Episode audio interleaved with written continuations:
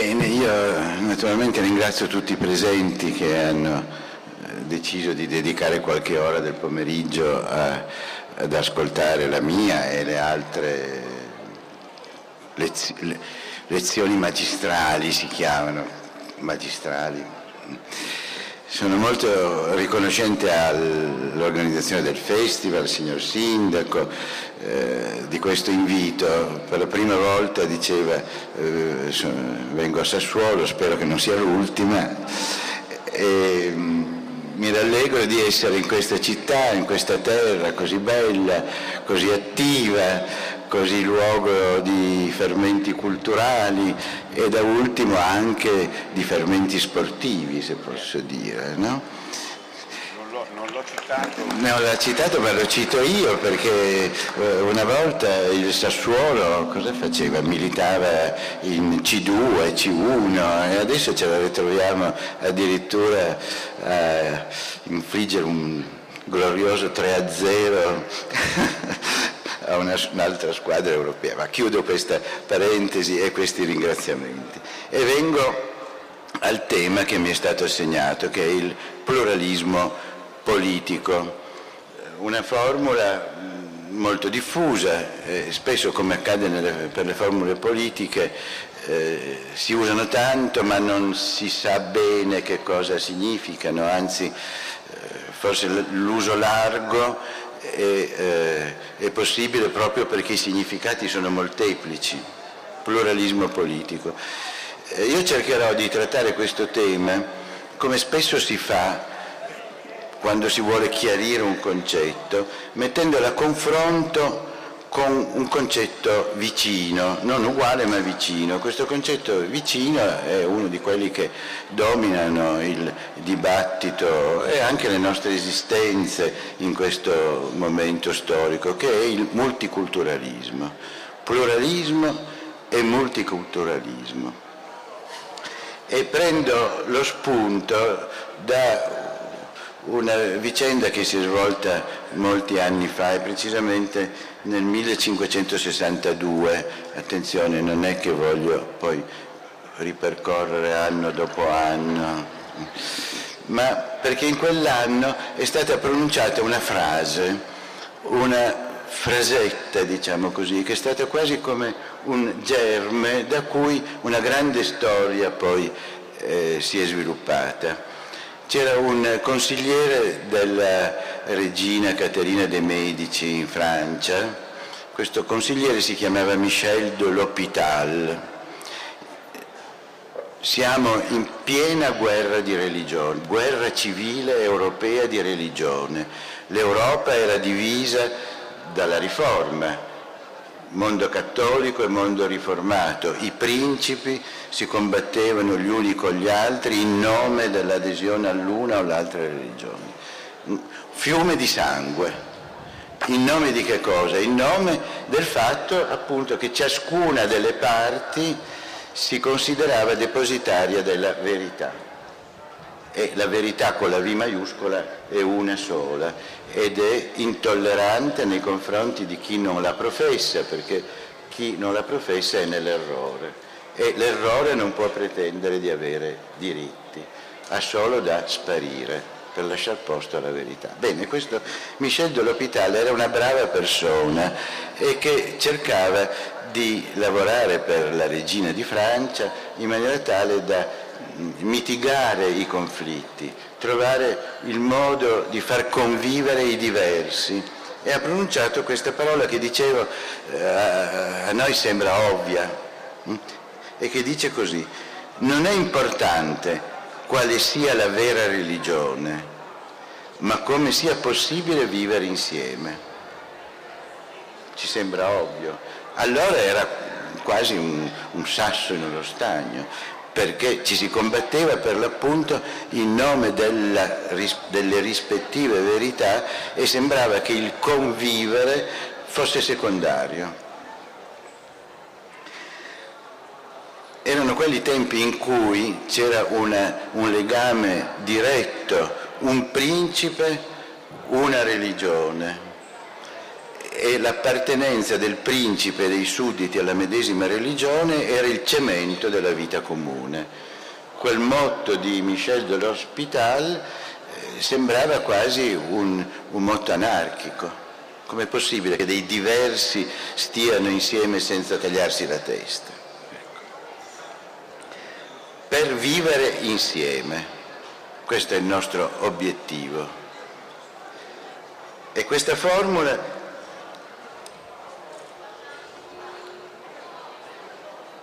ci dice che occorre che si rinunci all'idea che esiste una verità che debba valere per tutti. Scusate, siccome io oramai ho una certa età e meriterei di essere rottamato, anche se spero di venire ancora qualche anno qui a, a Sassuolo, e la, la memoria non è più quella di un tempo, mi sono dotato di un testo e spero che leggendolo non vi annoi oltre misura.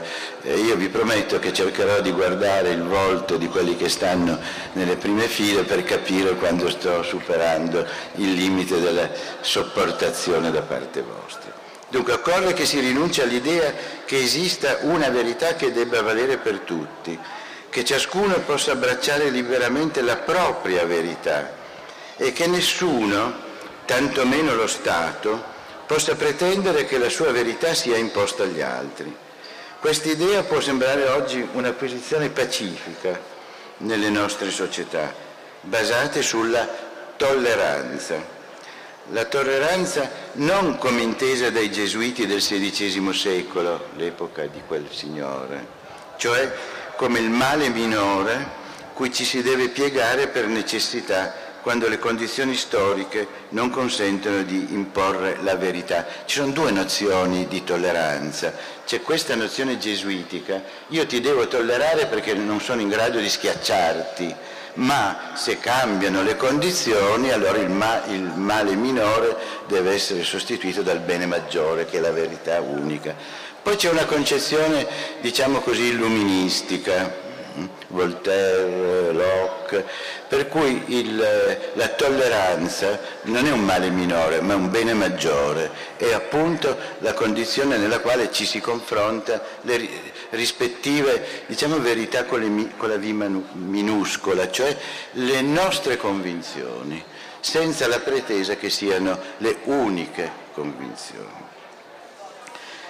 Cioè la tolleranza, questa seconda, intesa come diritto assoluto al rispetto della libertà delle coscienze. Questo rispetto, come tutte le grandi idee politiche, nasce da un piccolo germe che per svilupparsi incontra difficoltà, fa passi avanti e passi indietro, riprese e contraddizioni, tutte cose che non possiamo seguire passo per passo, se no dovremmo da, metà del 1500 eh, interpellarci. Ecco. Oggi però possiamo dire che per la tenuta della coesione sociale la tolleranza ha preso il posto dell'obbedienza al dogma, con la conseguenza che l'unità cementificata dell'unità di fede è stata sostituita dal concorso e dalla concorrenza tra la pluralità delle opinioni, sotto la garanzia di uno Stato che assume come suo primo dovere la neutralità rispetto al conflitto tra le forze in campo.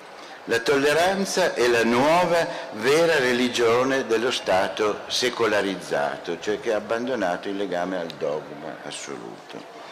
Sotto il segno della tolleranza si sono sviluppati la libertà di coscienza, di culto, di opinione, i diritti di libertà e i diritti politici, le associazioni e i partiti e alla fine la democrazia, intesa come l'arena entro la quale si svolge la competizione tra le forze sociali e politiche per affermare le proprie posizioni, i propri programmi, le proprie visioni del vivere insieme pluralisticamente.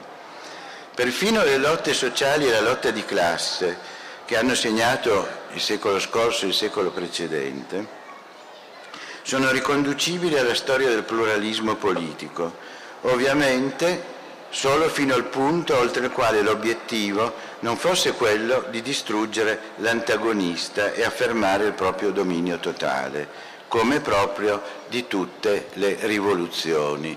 Diciamo, le rivoluzioni non sono pluralistiche.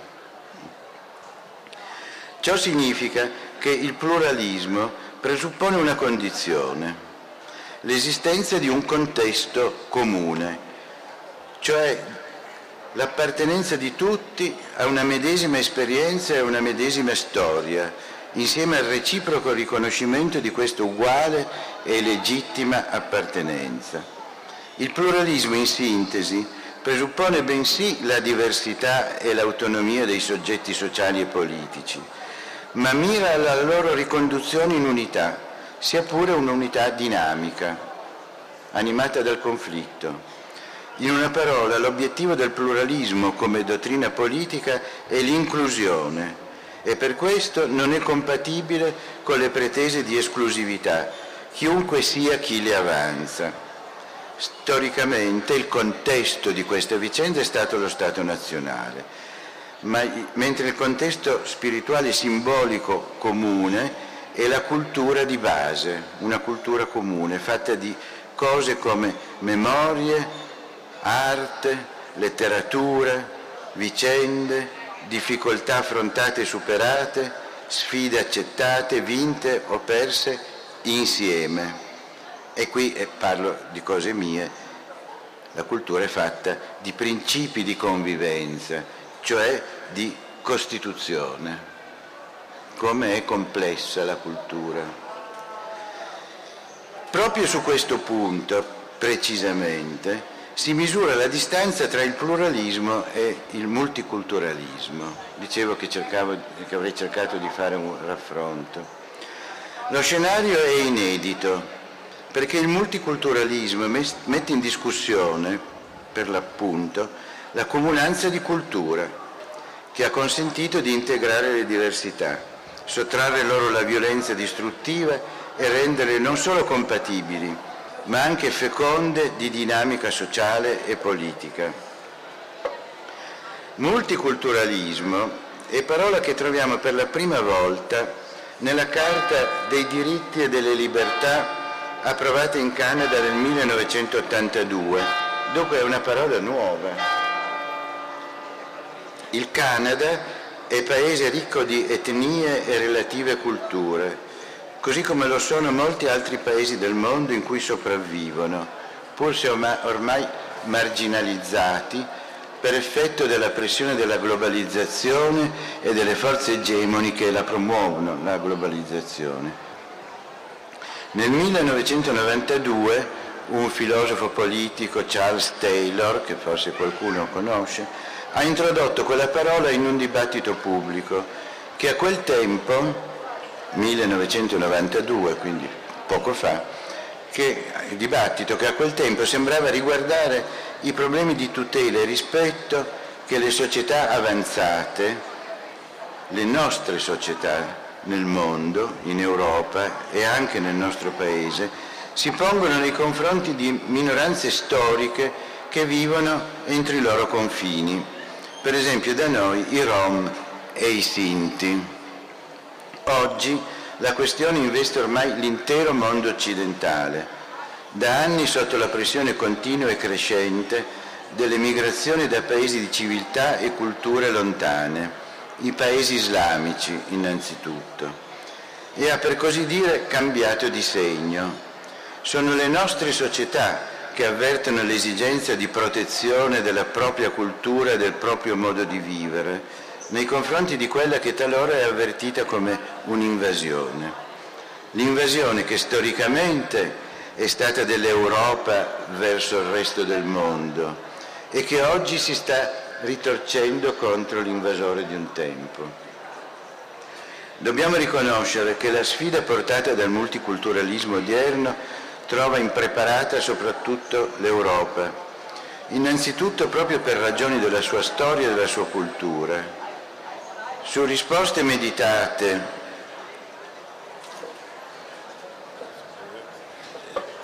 no, solo che facciano un po' più piano. Su risposte meditate e all'altezza dei problemi prevalgono reazioni emotive e improvvisate, dettate da insicurezza e paura, reazioni che alimentano politiche più o meno velatamente razziste o xenofobe. Occorre riflettere e agire con una duplice consapevolezza. Questa è una sfida ai fondamenti stessi del nostro vivere civile ed è una sfida alla quale non possiamo sottrarci. Iniziamo da qui, o meglio proseguiamo da qui. Non possiamo sottrarci, non per ragioni ideali o umanitarie, ma per la forza delle cose. Culture e civiltà estranee, finora contenute in confini che l'Europa stessa ha contribuito a stabilire in due millenni e mezzo di politica di potenza militare ed economica e di influenza culturale, sono in movimento. Il movimento è prodotto dalla forza più elementare, diffusa e capillare, e perciò meno controllabile e contenibile, il desiderio di fuggire alle persecuzioni e la miseria, in una parola l'istinto di sopravvivenza. Fino a una trentina d'anni fa, L'immigrazione verso l'Europa è stato un capitolo dei rapporti tra alcuni Stati, come la Gran Bretagna, la Francia, il Portogallo, l'Olanda e le loro ex colonie, oppure un capitolo del miracolo economico tedesco dopo la Seconda Guerra Mondiale, basato anche sui lavori, lavoratori ospiti a basso costo, soprattutto provenienti dalla Turchia. Oggi il fenomeno ha preso caratteri nuovi. In passato erano le politiche statali dell'immigrazione a governare l'immigrazione, nell'interesse delle economie nazionali. Oggi vediamo spostamenti di popolazioni determinati da fattori più profondi di quelli su cui la politica statale ha sovranità. Se questi fattori rimarranno attivi, le quote d'accesso e le limitate sanatorie degli immigrati irregolari, a fronte dell'incontenibile flusso, saranno patetiche finzioni di una capacità regolatrice che non c'è più. In fondo, le migrazioni, con tutti i drammatici problemi che pongono, sono ancora la soluzione meno cruenta, una valvola di sfogo, in certa misura nell'interesse anche dei paesi di arrivo, per evitare lo scoppio di ben più violenti contrasti che, che covano sotto la cenere nel nostro mondo.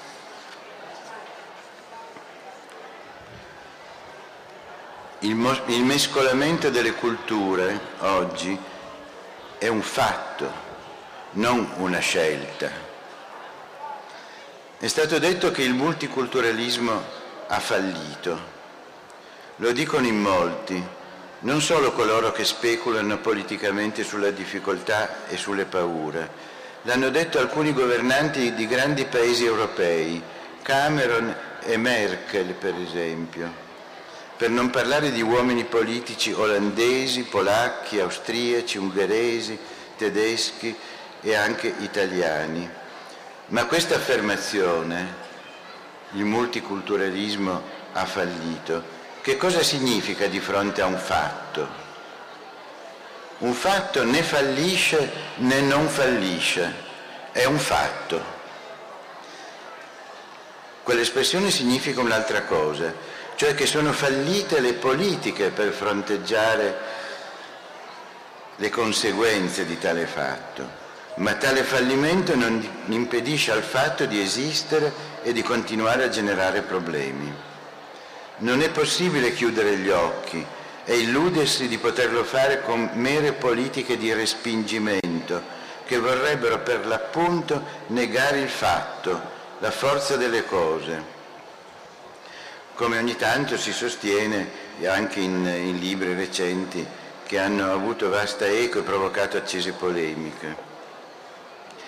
Del resto, la storia dell'umanità è una storia di continue migrazioni onde potremmo dire che quello che accade oggi sotto i nostri occhi non è nulla di nuovo sotto il sole.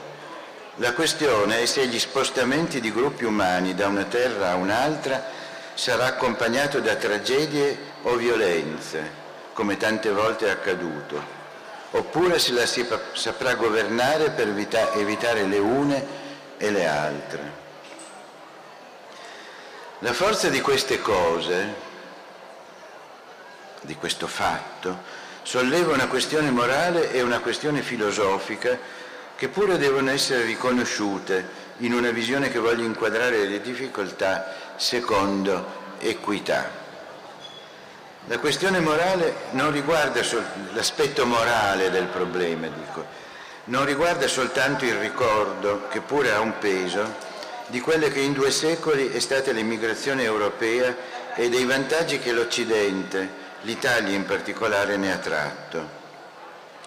Sotto certi aspetti è all'opera la globalizzazione da un lato che, che, che non è stato previsto, il lato per una volta delle sue vittime. L'emigrazione nord-sud ed est-ovest è un riequilibrio doloroso, ma pur sempre un riequilibrio di profondi squilibri politici, economici, demografici e ambientali di dimensione mondiale, originate un tempo dalle politiche coloniali e oggi da uno sviluppo dell'economia mondiale che ha i suoi beneficiari ma anche le sue vittime. Guerre, sfruttamento, povertà, fame e malattie, esplosione demografica, trasformazione del clima e degrado dell'ambiente convergono nella disperazione di intere aree subcontinentali e alimentano il movimento verso i paesi del ricco Occidente che offrono prospettive o almeno miraggi di sopravvivenza. Se consideriamo che gran parte di quelle cause, per un verso o per un altro, dipendono indubitabilmente da noi stessi e dall'aggressività delle società che abbiamo costruito, forse noi non ricordiamo che nel 1885 le potenze europee, Inghilterra, Germania, Francia e Italia, si sono riuniti in, un, in una conferenza internazionale a Berlino nella quale si sono suddivise, tra virgolette, le aree di influenza in Africa. Eufemismo aree di influenza. Hanno preso la cartina geografica dell'Africa e hanno tracciato delle linee dicendo questo spetta a te e questo spetta a me Oggi sarebbe impensabile una cosa di questo genere, ma questo sta alle spalle della nostra storia e sta alle spalle di, di molti dei problemi che abbiamo, perché questa, questa è, è, tipicamente un'espressione di colonialismo imperialistico e anche l'Italia ha avuto la sua parte. Ora, quello che vediamo può essere perfino eh, concepito come una rivincita, un contrappasso, una domanda di risarcimento. La concreta disponibilità ad accogliere può, deve certamente non essere, deve essere proporzionata alla dimensione della domanda. È chiaro che quello che abbiamo di fronte è un problema di dimensioni grandissime e non sappiamo se siamo in grado di affrontarlo fino in fondo, ma quello che è importante in un festival di filosofia è l'atteggiamento, l'atteggiamento spirituale, culturale di fronte al fenomeno. Il buttiamoli a mare, oppure noi siamo a casa nostra, oppure loro stiano a casa loro, che qualche volta sono espressioni che qualche volta escono dalla bocca di qualche xenofobo e allinea nell'animo degli sciovinisti, cioè dei monopolisti del benessere europea, europeo, e sarebbe, è, e sarebbe un'ingiustizia innestata su un'altra grande ingiustizia, anche se talora si riveste di un amor di patria purtroppo, purtroppo spesso interessato. Il multiculturalismo, in secondo luogo, è una sfida all'universalismo. Qui entriamo in un campo strettamente filosofico. L'universalismo, che è uno dei pilastri della concezione filosofica morale dell'Occidente, che è racchiuso in una formula, questa celeberrima più di quella di Michel dell'Hospital, una, una formula celeberrima kantiana che dice agisci in modo che la massima, cioè la regola, il principio della tua volontà possa sempre valere come principio di una legislazione universale. Cioè il nostro modo di agire giusto secondo questa massima, è quello che si presta a valere per tutti, per tutto il mondo, universalisticamente. Questo è uno dei caratteri della nostra cultura. La legge morale, ci dice questa formula, non può essere espressa da leggi diverse, diverse luogo per luogo, popolo per popolo, comunità per comunità, individui per individui. Se fosse così, si creerebbero divisioni insanabili tra gli esseri umani, incompatibili con la loro comune natura morale. Questo è sempre Kant. Il multiculturalismo pretende esattamente il contrario, cioè che tutte le concezioni morali dipendano sempre da determinate visioni del mondo, ognuna ugualmente valida dal proprio punto di vista mentre non esiste alcun punto di vista generale o universale. La conseguenza è che ci possono essere diversi modi di agire giusto e che quello che è giusto per me, che appartengo a una cultura, può essere assurdo per te, che appartiene a un'altra cultura. Così nessuno avrebbe il diritto di attribuire alla massima della sua volontà, cioè al principio della sua volontà, la forza per proiettarsi al di là di se stessa, per diventare legge universale, né tantomeno avrebbe il diritto di imporla ad altri fuori di sé. Se consideriamo che il carattere e le pretese essenziali del pensiero, dei modi di vivere, della politica interna e estera, in breve, della cultura occidentale è per l'appunto l'universalismo, sia esso in una visione cristiana o in una laico razionale, razionalista, non fa differenza questo, comprendiamo la portata della sfida del multiculturalismo. Ma il multiculturalismo è anche una sfida all'individualismo i diritti umani che la tradizione occidentale è venuta affermando almeno a partire dal, dal Rinascimento, state tranquilli che non facciamo la storia dal Rinascimento ad oggi, hm? sono i diritti umani, sono principalmente diritti degli individui o delle persone. I diritti delle comunità sono bensì riconosciuti, ma vengono dopo come espressione dei diritti degli individui che ne fanno volontariamente parte, volontariamente parte. Anzi, quando si crea un dissidio tra la comunità e l'individuo, secondo la tradizione alla quale noi apparteniamo, è la libertà dell'individuo che deve essere protetta nei confronti della compattezza della comunità e non viceversa. L'appartenenza a una comunità religiosa, culturale, politica deve dunque essere sempre un fatto voluto o almeno accettato, non dato dalla natura, dalla nascita o dal destino. Il multiculturalismo, in quanto consideri i singoli non come tali, ma come membri di una propria comunità, rovescia questo rapporto e si può trasformare nella giustificazione della violenza del gruppo nei riguardi dei suoi componenti.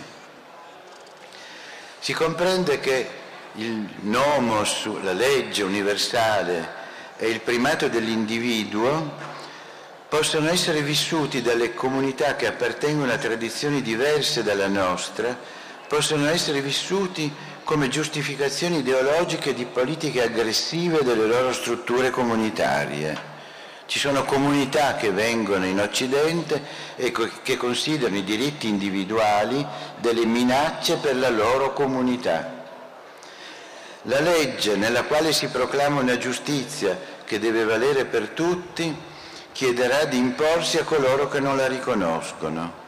Universalismo può coincidere con unilateralismo, quando la pretesa di validità per tutti vale solo per la volontà di qualcuno.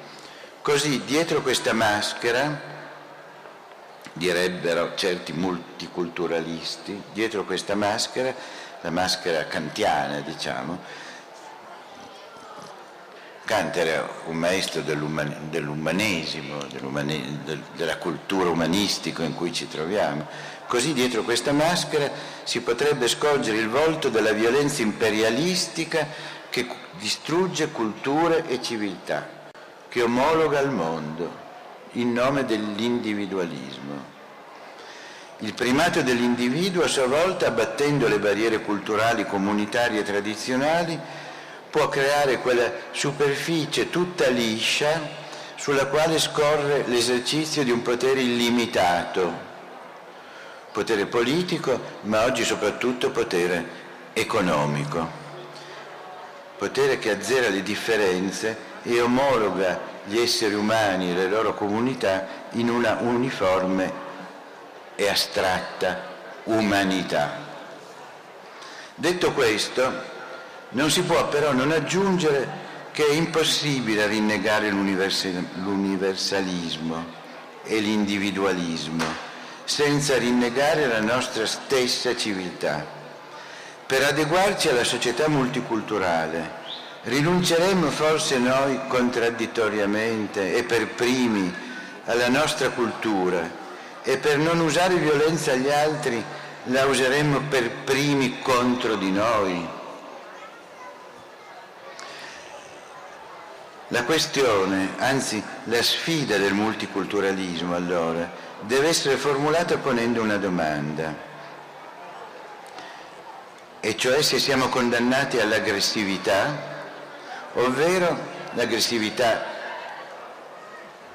delle comunità diverse dalle nostre nei confronti nostri o nostri nei confronti della comunità, ovvero se vi sia un modo per deporre il veleno che si annida nelle nostre concezioni politiche senza rinunciare ad esse, rivedere le nostre concezioni politiche senza rinunciarvi.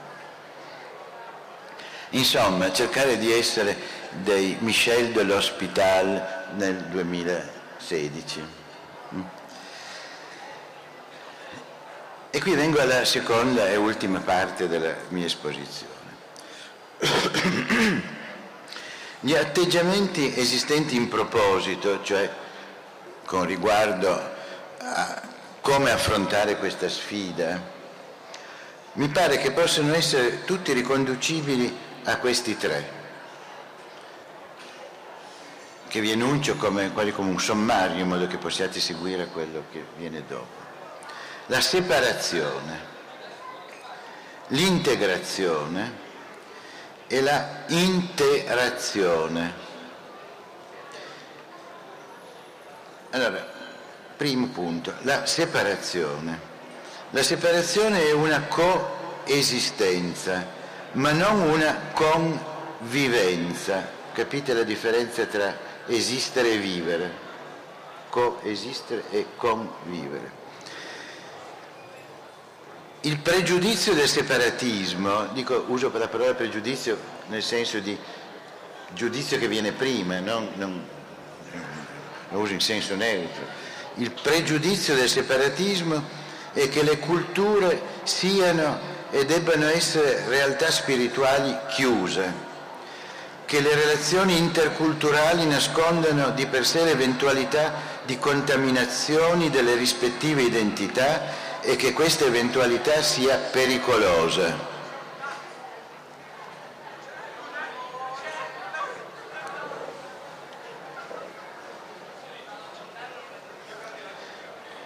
Si è usato, scusate, ma eh, noi rispettiamo, ma chiediamo anche di essere rispettati.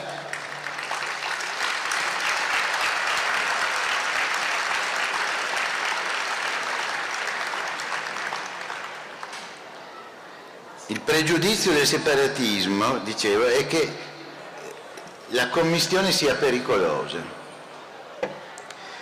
E a proposito si è usata la parola eh, carica di significato negativo, di meticciamento, il rischio di diventare dei meticci, di perdere la nostra purezza culturale. Popolazioni diverse vengano dunque, se proprio non si riesce a fermarle alle frontiere, ma stiano per conto loro. Ecco la separazione. La separazione tra le popolazioni sarebbe l'unico modo di evitare lo scontro tra realtà inconciliabili, cioè lo scontro di civiltà, come è stato chiamato. Noi non cerchiamo contatti con loro e loro non cerchino contatti con noi, pur stando negli stessi luoghi, pur esistendo nello, negli stessi luoghi. L'optimum sarebbe rendersi invisibili gli uni agli altri, vivere come se fossimo soli. Questa posizione, nella migliore delle ipotesi, potrebbe riassumersi, e qui faccio un riferimento a una grande vicenda storica, potrebbe riassumersi nella formula separati, dico nella migliore delle ipotesi, nella formula separati ma uguali, uguali, siamo tutti uguali, no? siamo tutti esseri umani ma separati. Formula che per quasi cento anni ha regolato i rapporti tra i bianchi e i neri negli Stati Uniti d'America. In teoria questo pregiudizio separatista sembra potersi condividere perfettamente da entrambe le parti, gli autoctoni e i migranti, ed essere così un'ideologia simmetrica. Siamo diversi, ma godiamo degli stessi diritti. Punto e basta. In pratica, tuttavia, quindi ricordate la politica separatista degli Stati Uniti vuol dire non che i neri non abbiano le scuole, ma che abbiano le loro scuole, non che non abbiano i trasporti, ma che abbiano i loro mezzi di trasporto. Ecco, questo è il separatismo. In pratica, tuttavia, quando una parte, l'autoctona, è più forte dell'altra, la migrante, la separazione si traduce inesorabilmente in segregazione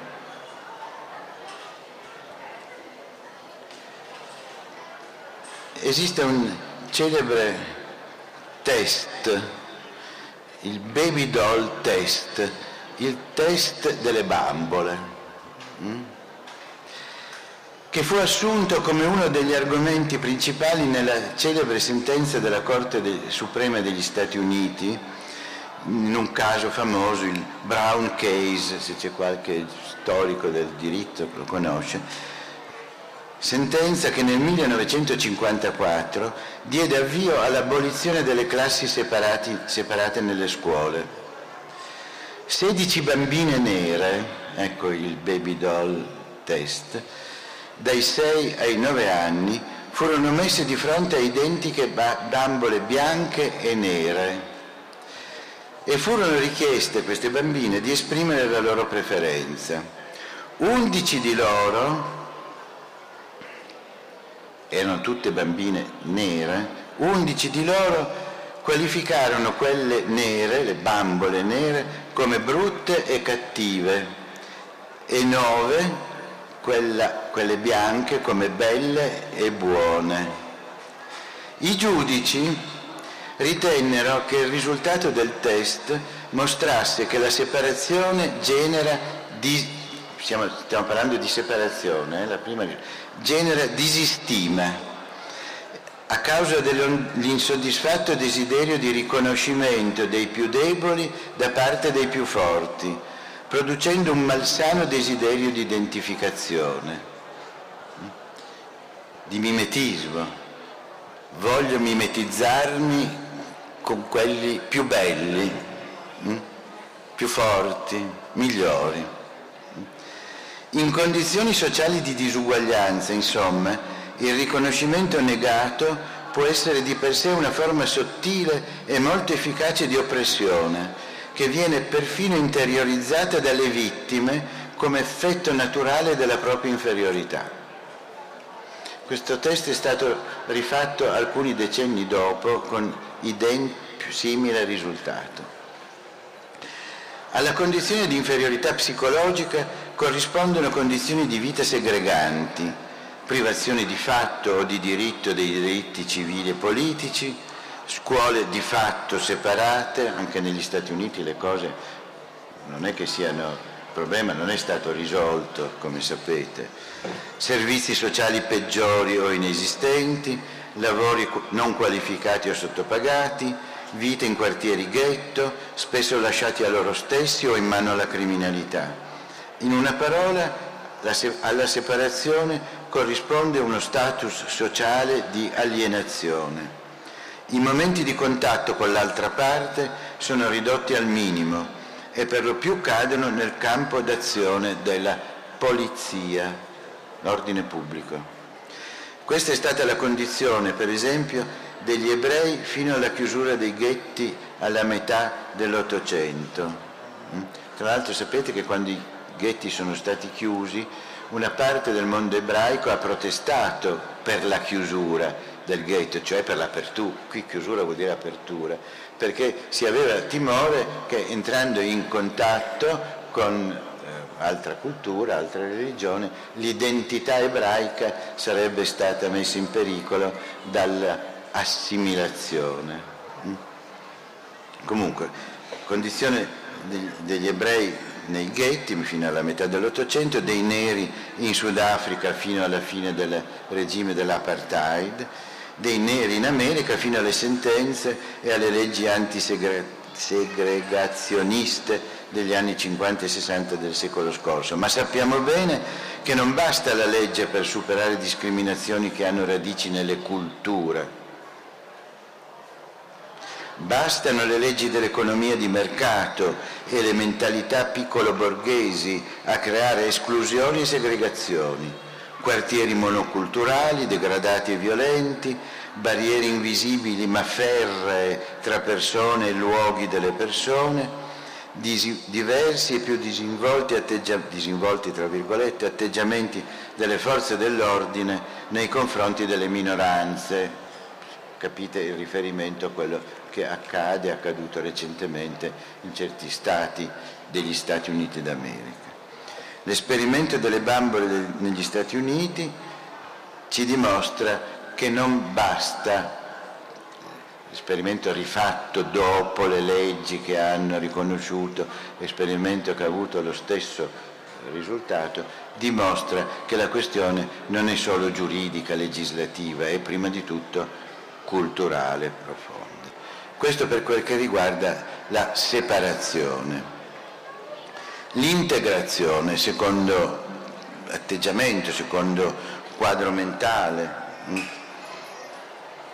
l'integrazione mira alla società omogenea. Là si mirava a tenere separati, diversi, qui si mira a una società omogenea, integrata per l'appunto, nella quale alla fine le differenze culturali si attenuino fino a non costituire più problema o addirittura scompaiano.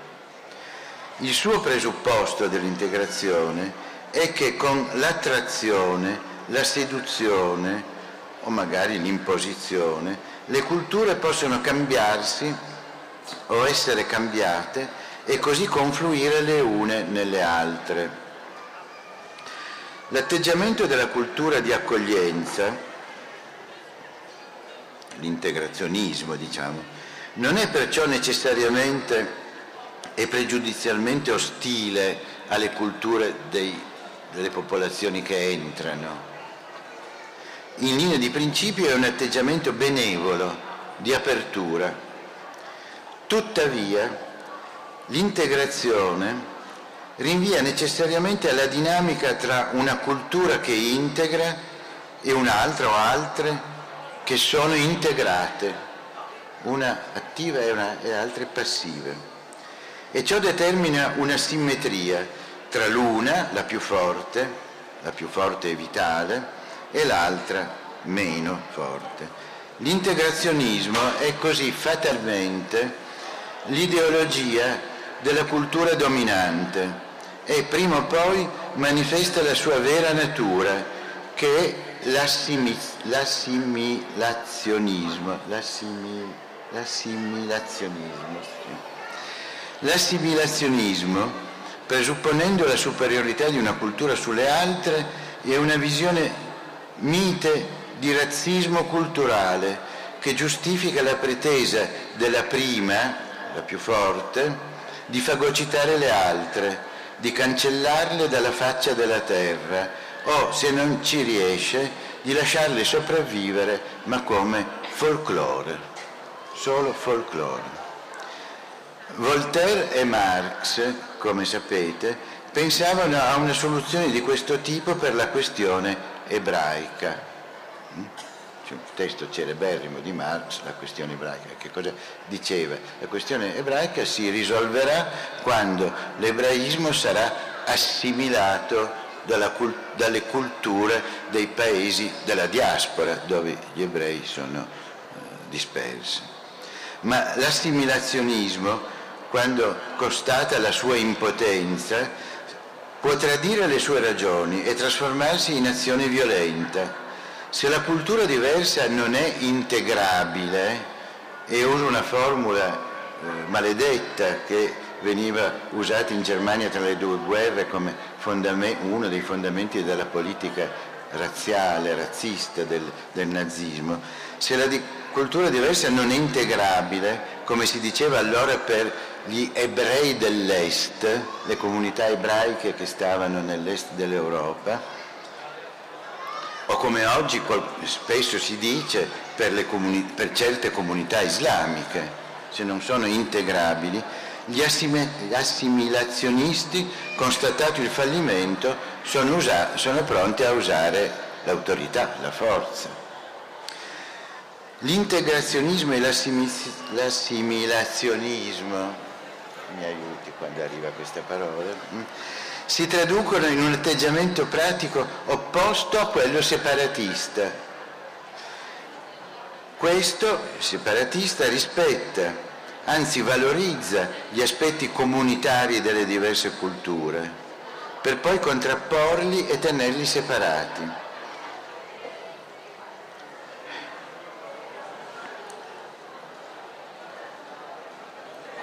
La L'assimilazionismo, al contrario, si afferma passando attraverso la distruzione delle comunità, destinate a scomparire come tali, e alla riduzione dei loro membri a solo individui sradicati, disponibili così a radicarsi altrove, in altra cultura.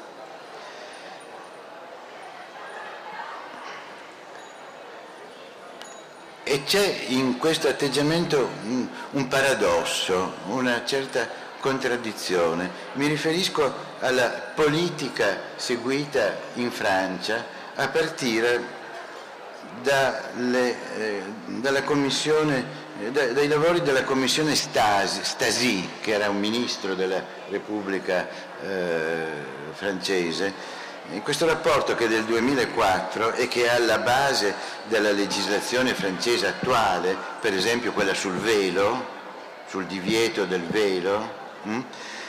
in questa commissione si, denuncia, si denunciano i, poli, i, pericoli del cosiddetto mosaico culturale hm? e si vuole da parte della Francia, che è sempre stata la patria del l'universalismo, della tolleranza, dei diritti umani, no? si denuncia questo mosaico culturale e si finisce per proporre co- come obiettivo della politica francese in questo settore un quadro sociale a tinta unica, mh? dominato da un solo colore, l'azzurro repubblicano. Oggi si potrebbe dire dalla Marianna, non so se avete visto la Marianna, questa bella ragazza a seno nudo, mh, hm, che viene indicato come il modello per le fanciulle islamiche sulle spiagge della Costa Azzurra, le fanciulle islamiche che invece portano il cosiddetto burkini. Ecco, mi pare che lì ci sia una contraddizione, no? il paese dei, dei diritti, della diversità, della libertà, che invece impone un certo modello contro le scelte diverse fatte da appartenenti di comunità che appartengono secondo questa, questa relazione al, al mosaico culturale. Infine incontriamo l'interazione, terzo modello, con il quale arrivo alla conclusione. Quanto tempo ho ancora? Dieci minuti, più di... mi basta avanti. L'interazione. L'interazione non è l'integrazione. Una piccola consonante che cade un concetto completamente diverso che avanza, l'interazione.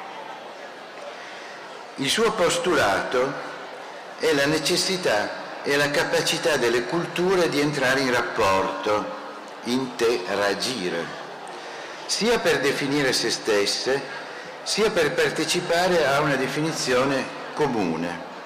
In questa disponibilità a rinnovarsi, apprendendo gli uni dagli altri, per la quale, dicevo, spregiativamente e stupidamente e con un tocco di razzismo biologico si è parlato di ibridazione, la disponibilità a dare e a ricevere, ecco, ibridazione.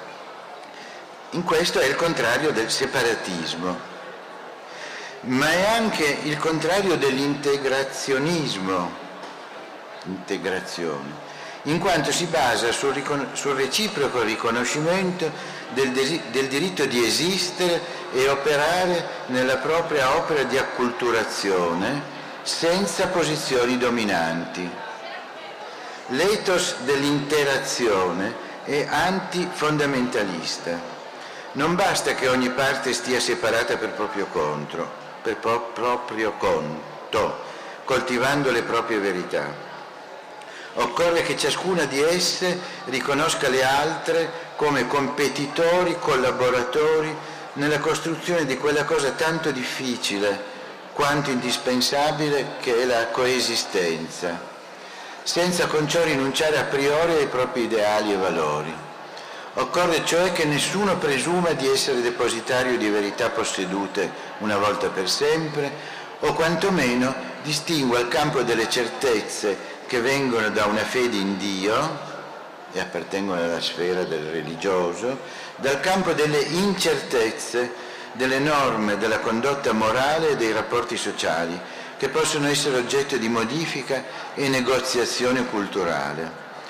La concezione non cristallizzata della cultura comporta soprattutto che le diverse comunità, mm, questo è un punto le diverse comunità all'esterno, cioè sul loro lato esterno, nei rapporti con altre, siano aperte al confronto, siano aperte al confronto, al mutamento per reciproca influenza e però anche all'interno, rispetto ai propri membri, la comunità verso i propri membri, riconoscono la soggettività dei propri membri, con la possibilità di decidere autonomamente di restarvi di restarvi a condizioni diverse o eventualmente di uscirne.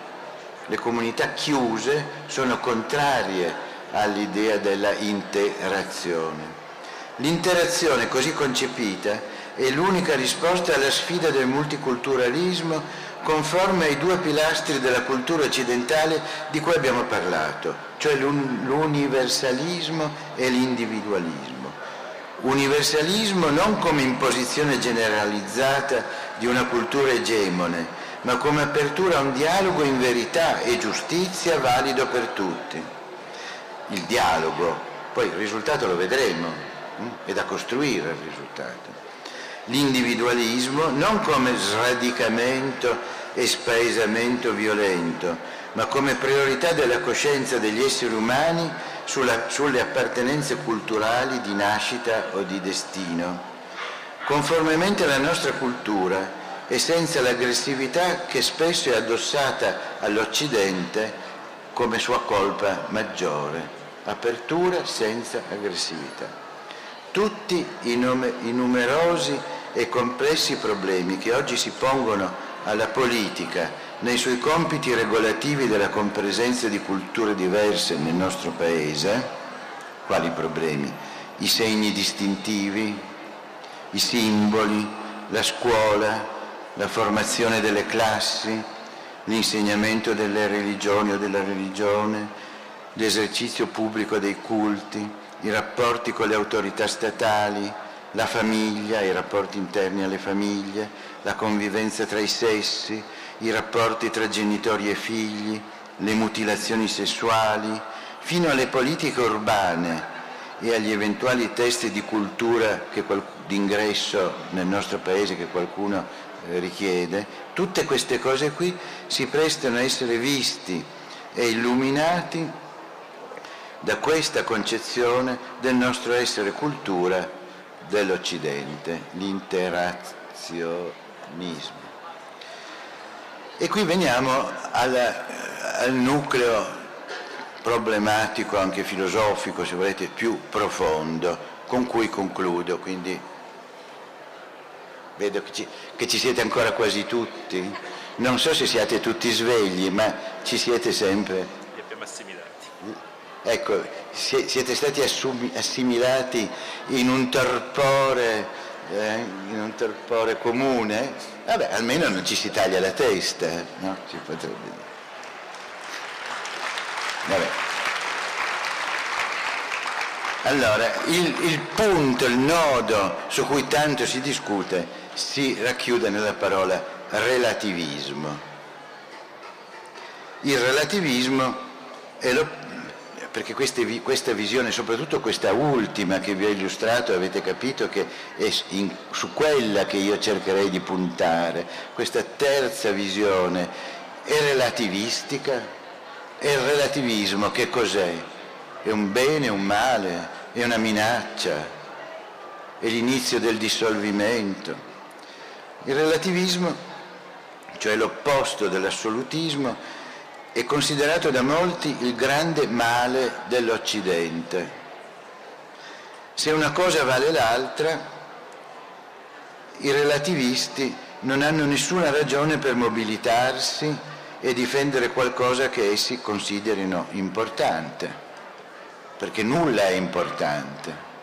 Nichilismo sarebbe più che relativismo. Il relativismo è una malattia che porta all'impotenza. Le aggressioni culturali che essi, i relativisti, possono subire, cioè noi se siamo relativisti in questo senso e veniamo aggrediti culturalmente, a rigore non potremmo nemmeno protestare per aver subito un'aggressione, perché non si saprebbe dire quale bene è stato aggredito, non abbiamo nessun bene, non coltiviamo nessuna idea di bene. Inteso in questo modo, il relativismo sarebbe totale agnosticismo culturale, qualcosa non solo di ripugnante, ma anche di impossibile finché le società non abbiano perduto ogni coscienza di sé, cioè fino a tanto che esistano in quanto società e non si disintegrino. Questo modo di concepire il relativismo è incompatibile con l'esistenza di una vita comune in qualcosa che chiamiamo società. Il grande etnologo Ernesto De Martino, nel suo ultimo libro, La fine del mondo, 1997, ha scritto che l'assoluto relativismo, cioè la distruzione di ogni identità culturale, sarebbe un assurdo teorico e una impossibilità pratica, poiché equivarrebbe a uscire dalla storia per, contempla- per contemplare tutte le culture, compresa la nostra, la nostra occidentale, come cose morte disposte nella grande vetrina dei reperti inanimati della storia, tutti equiparati, inanimati appunto, inanimati perché irrigiditi dal rigor mortis. Finché non siamo morti non possiamo fare a meno di una cultura, morti come società. Il multiculturalismo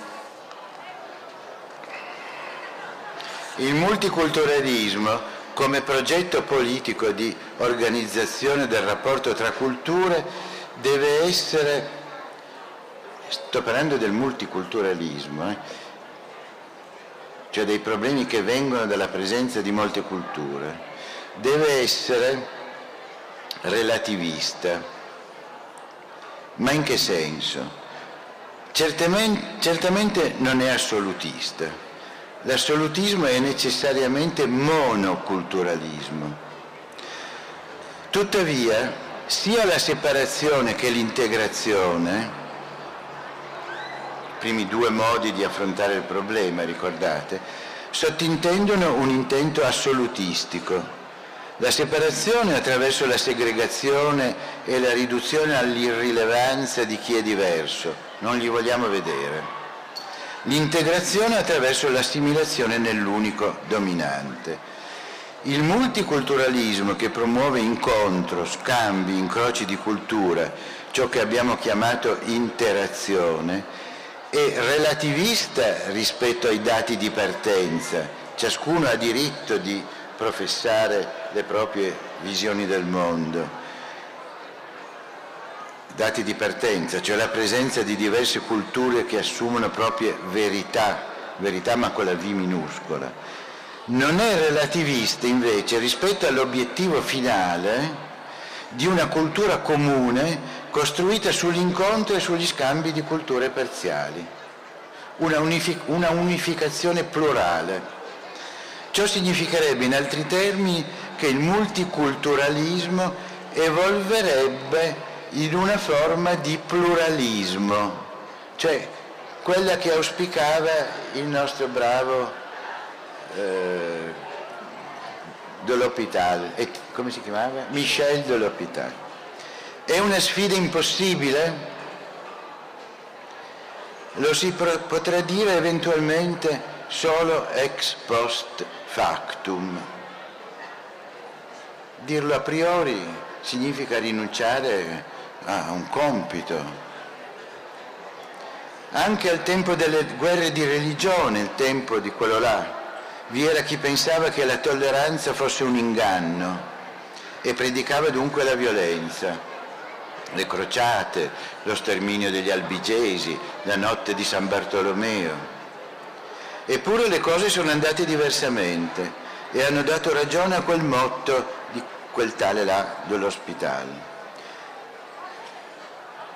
La sua essenza di quel motto è la tolleranza quando ci interroghiamo su quale sia la nostra identità, l'identità orgoglios- orgogliosamente rivendicata dall'Occidente e che merita di essere affermata e difesa, l'unica risposta che mi pare possibile, su cui tutti possiamo concordare, è per l'appunto che la nostra identità è la tolleranza, non molto più di questo. E così ritorniamo al punto di partenza di una storia che si è svolta nei secoli. Ma la tolleranza appartiene a quella categoria di virtù, virtù civili, che chiamiamo reciproche. La tolleranza è una virtù reciproca e non possono non essere tali. Per essere tolleranti bisogna essere almeno in due o in più di due. Non si può non si deve, la, su questo c'è un grande dibattito naturalmente, ma questo è il mio punto di vista, non si può, non si deve essere tolleranti con gli intolleranti. Qui sta il problema di fronte alle tante intolleranze.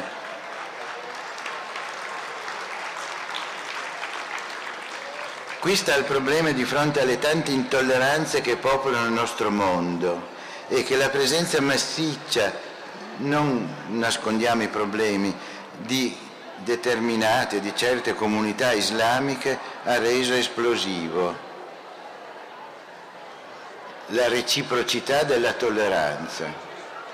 Per quanto si sia aperti al confronto interattivo, anzi proprio per questo, non si può ammettere la legittimità di chi usa la violenza per imporre la propria cultura Riprendo uno spunto precedente, per imporre la pro- propria cultura, imporre tanto all'esterno quanto all'interno delle singole comunità. Su questo punto, per essere coerenti con noi stessi, abbiamo il dovere di essere intransigenti sul punto della tolleranza. Se volete potremmo dire sulla tolleranza dobbiamo essere intolleranti, cioè dobbiamo essere assolutisti. Occorre promuovere la comprensione reciproca e per questo non basta combattere la violenza esterna, gli assassini, le intimidazioni di ogni provenienza, inutile elencarli, ma anche quella interna, che forse è quella più difficile da affrontare, quella interna alle singole culture, quando esse sono violente nei confronti dei suoi stessi membri delle singole culture. Discorso che riguarda oggi soprattutto l'universo femminile e in genere i rapporti tra identità sessuali. E con questo non parlo solo dell'Islam ma parlo anche di noi medesimi. Anche noi abbiamo un problema di tolleranza interna. Occorre offrire aiuto a coloro che vogliono sottrarsi alla violenza che allinea all'interno delle loro stesse comunità. Se si, se si, tollera la violenza interiore non si può pretendere di promuovere la, la tolleranza esteriore. I tolleranti, dovunque essi siano, devono promuovere tolleranza dovunque essa sia contraddetta. Devono perciò non solo rinunciare alla violenza in proprio, ma proteggere coloro che si ribellano alla violenza altrui. Non possono tollerare che chi chiede autonomia e libertà nelle proprie comunità sia sottoposta all'oppressione della comunità stessa. Questo è il minimo etico che può essere richiesto a tutti di osservare per convivere. La convivenza multiculturale è un grande progetto che non possiamo pensare possa avere una conclusione a portata di mano, portata di mano vicina voglio dire.